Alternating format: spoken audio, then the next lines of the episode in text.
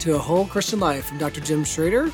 And once again, it's great to be back with you as we continue to forge and to make our way through what is holiness with the WH. Again, much of this material is taken from my book, Holiness, the Unified Pursuit of Health, Harmony, Happiness, and Heaven.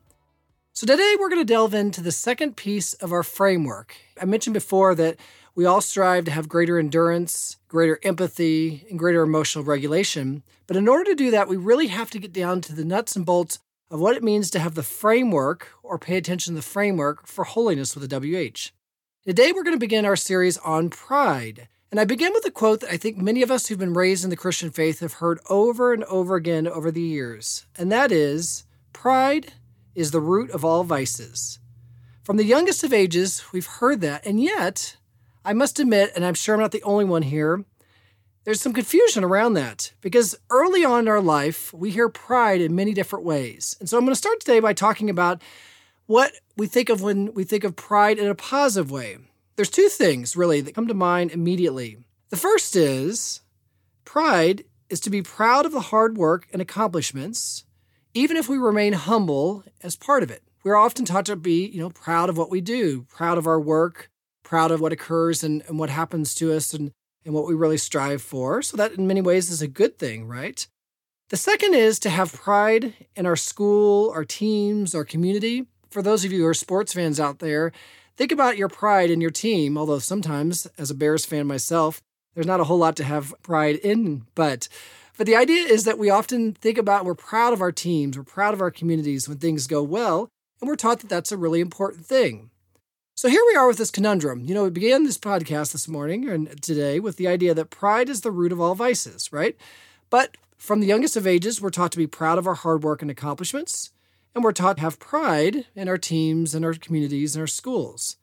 And yet, on the flip side, here's what we hear when it comes to the idea of pride being a vice. Let's take the uh, Bible quote from Proverbs chapter 16, verse 18. Pride goes before destruction, and a haughty spirit before stumbling. Now, that certainly doesn't sound like a good form of pride when we think about what I mentioned earlier.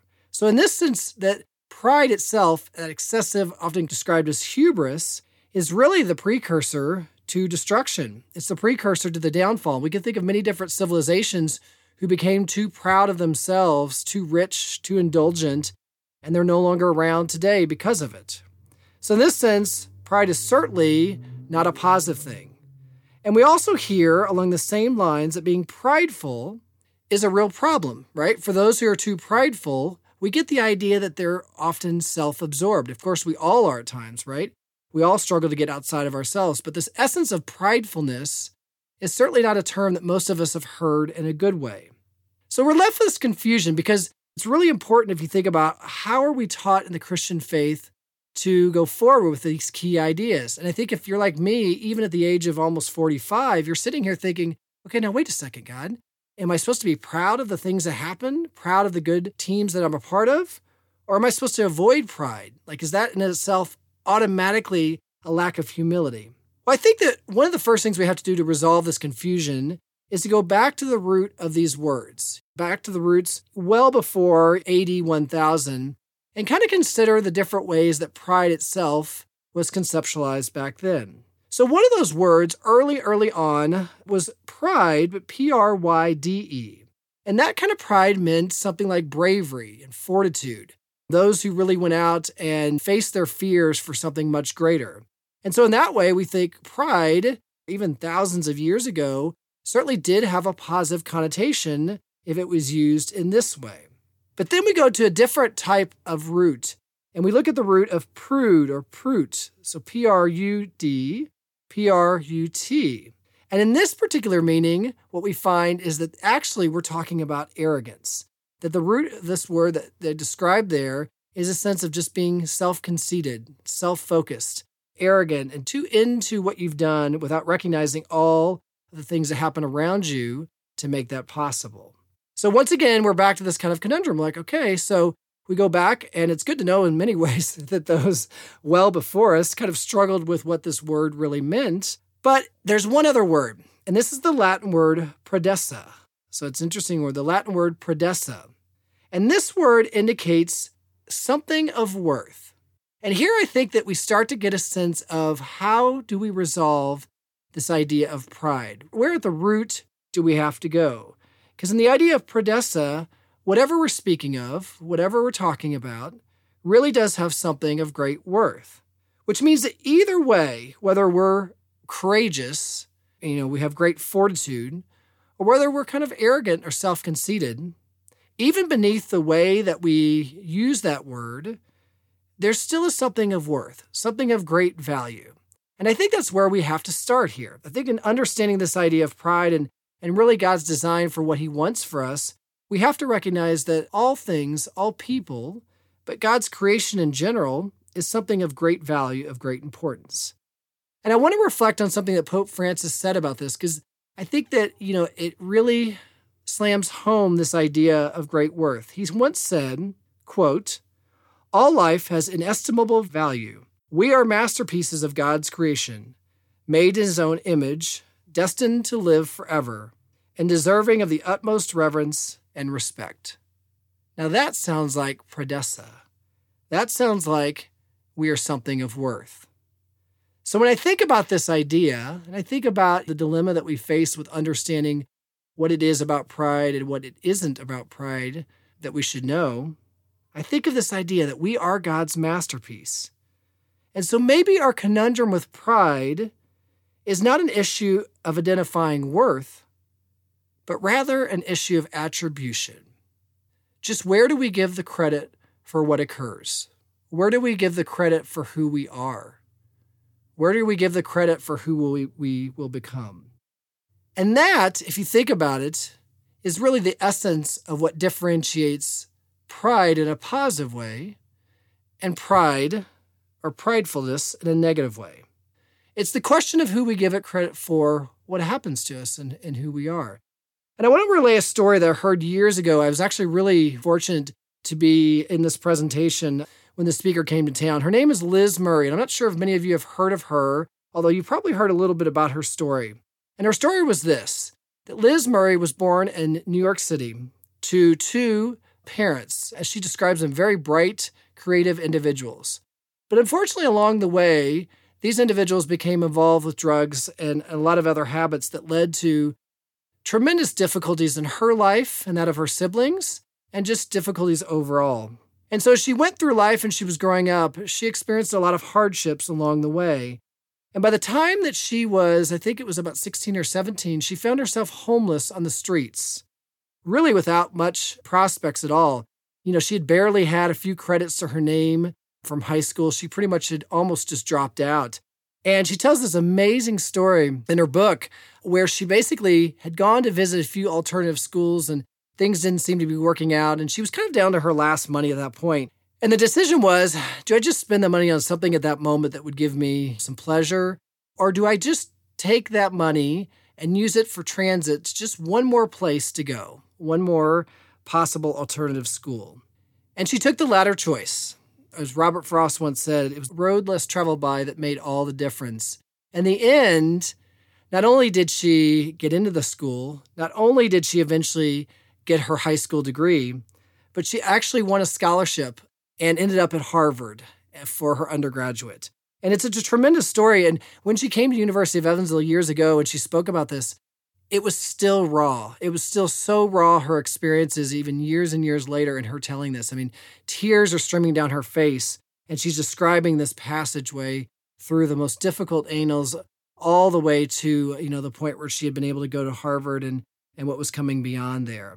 But I tell this story for one major reason beyond just the inspiration itself, and that is that, you know, when the book and the story came out, there was this conception that came forth that she had just pulled herself up on her own bootstraps, that through her own self reliance and just her incredible courage, that she had found her way to this new place, this place of great promise from the just destitution that she had felt. But when she spoke to us that night, she really set the record clear she wanted to make it very adamant to all of us that this was not a story of just a single handed pulling up of the bootstraps to get where she needed to go. That this was actually a story of many, many people coming to invest in her and challenging her in ways that enabled her to go where she ended up being. And she said to us, she said, You know, I just, I have to recognize that I know that sometimes that makes for a great story that, you know, I single handedly did this all my own, but it's absolutely false. And I thought to myself in the moment, you know what? She had every reason to be proud of the accomplishments that she had done. You know, I mean, she certainly, even with all the support she had gotten, she still had to be the one, even homeless, to show up at school every day, to do all the things it took to get into college at that point. But what she chose to do was she chose an attribution of others. She chose to give the credit to all those who had really helped her along the way. And I thought to this, you know, as, as we talk about this today with this podcast, to me, that's the essence of the pride that God calls us to. It's not the sense that we shouldn't be proud of our efforts. It's not the sense that we shouldn't be excited about things when they go right. But it is the sense that we should recognize just exactly who and how things came to be, and so much of it that has nothing to do with us. So let's just consider, for example, beyond this story, let's consider our bodies. You know, the cells and the muscles and the tendons and and the neurons and all the different things that run throughout our body. You know, for all of us who've been fortunate to do things athletically, there's a time and a place where you sometimes feel, oh, wow, like I've really done this, like I've accomplished this. But if you step back for just a second, ask yourself, did I have anything to do with the formation of my body that allowed me to do those things? If you've ever accomplished something academically, or you've ever risen up occupationally, or whatever it is, if you've ever done anything that you're proud of, Again, there's nothing wrong with being proud of the effort put forth, but ask yourself are you the architect of your own design? Are you even the author of the play? When you start to think about it, pretty much everything good that's happened to you, even for those of us and for those of you who've experienced a lot of horrible things, anything the good that's happened to us probably had a lot to do with another source. In reality, none of us pull ourselves up by our own bootstraps. None of us are an island in this community. None of us are alone in being able to get to any of the places that we need to go or that we're called to go. That even the simplest of things, even at the moment of conception, we were already gifted an amazing, amazing array of things that we can never create. And that's where I think it's really beautiful to consider that once you start to hand over the credit where the credit is due, what happens in the process is you really free yourself up to focus on what's most important. Harry Truman once had this great quote. He said, You can get a lot done when you don't care who gets the credit.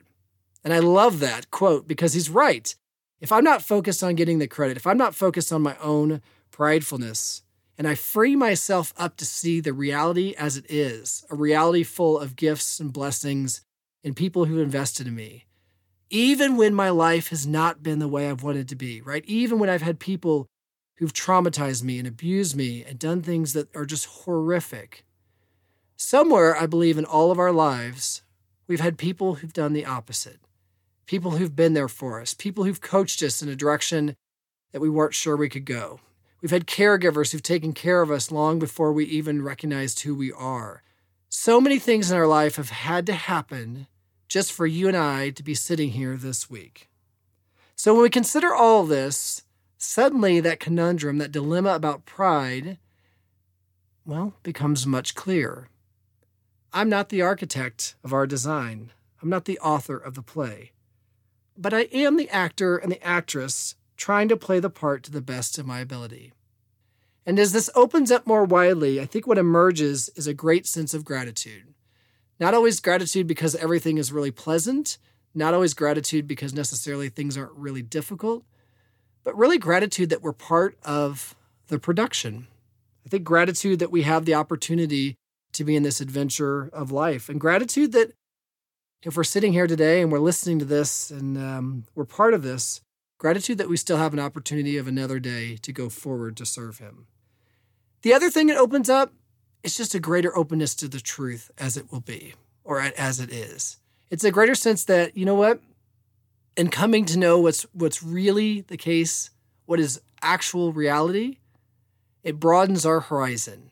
It increases our capacity.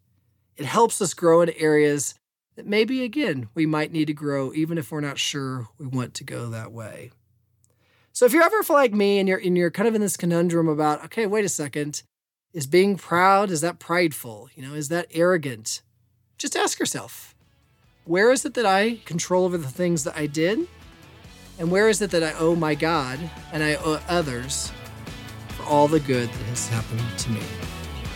I hope you have a great week. It's Jim Schroeder. Be holy, be whole.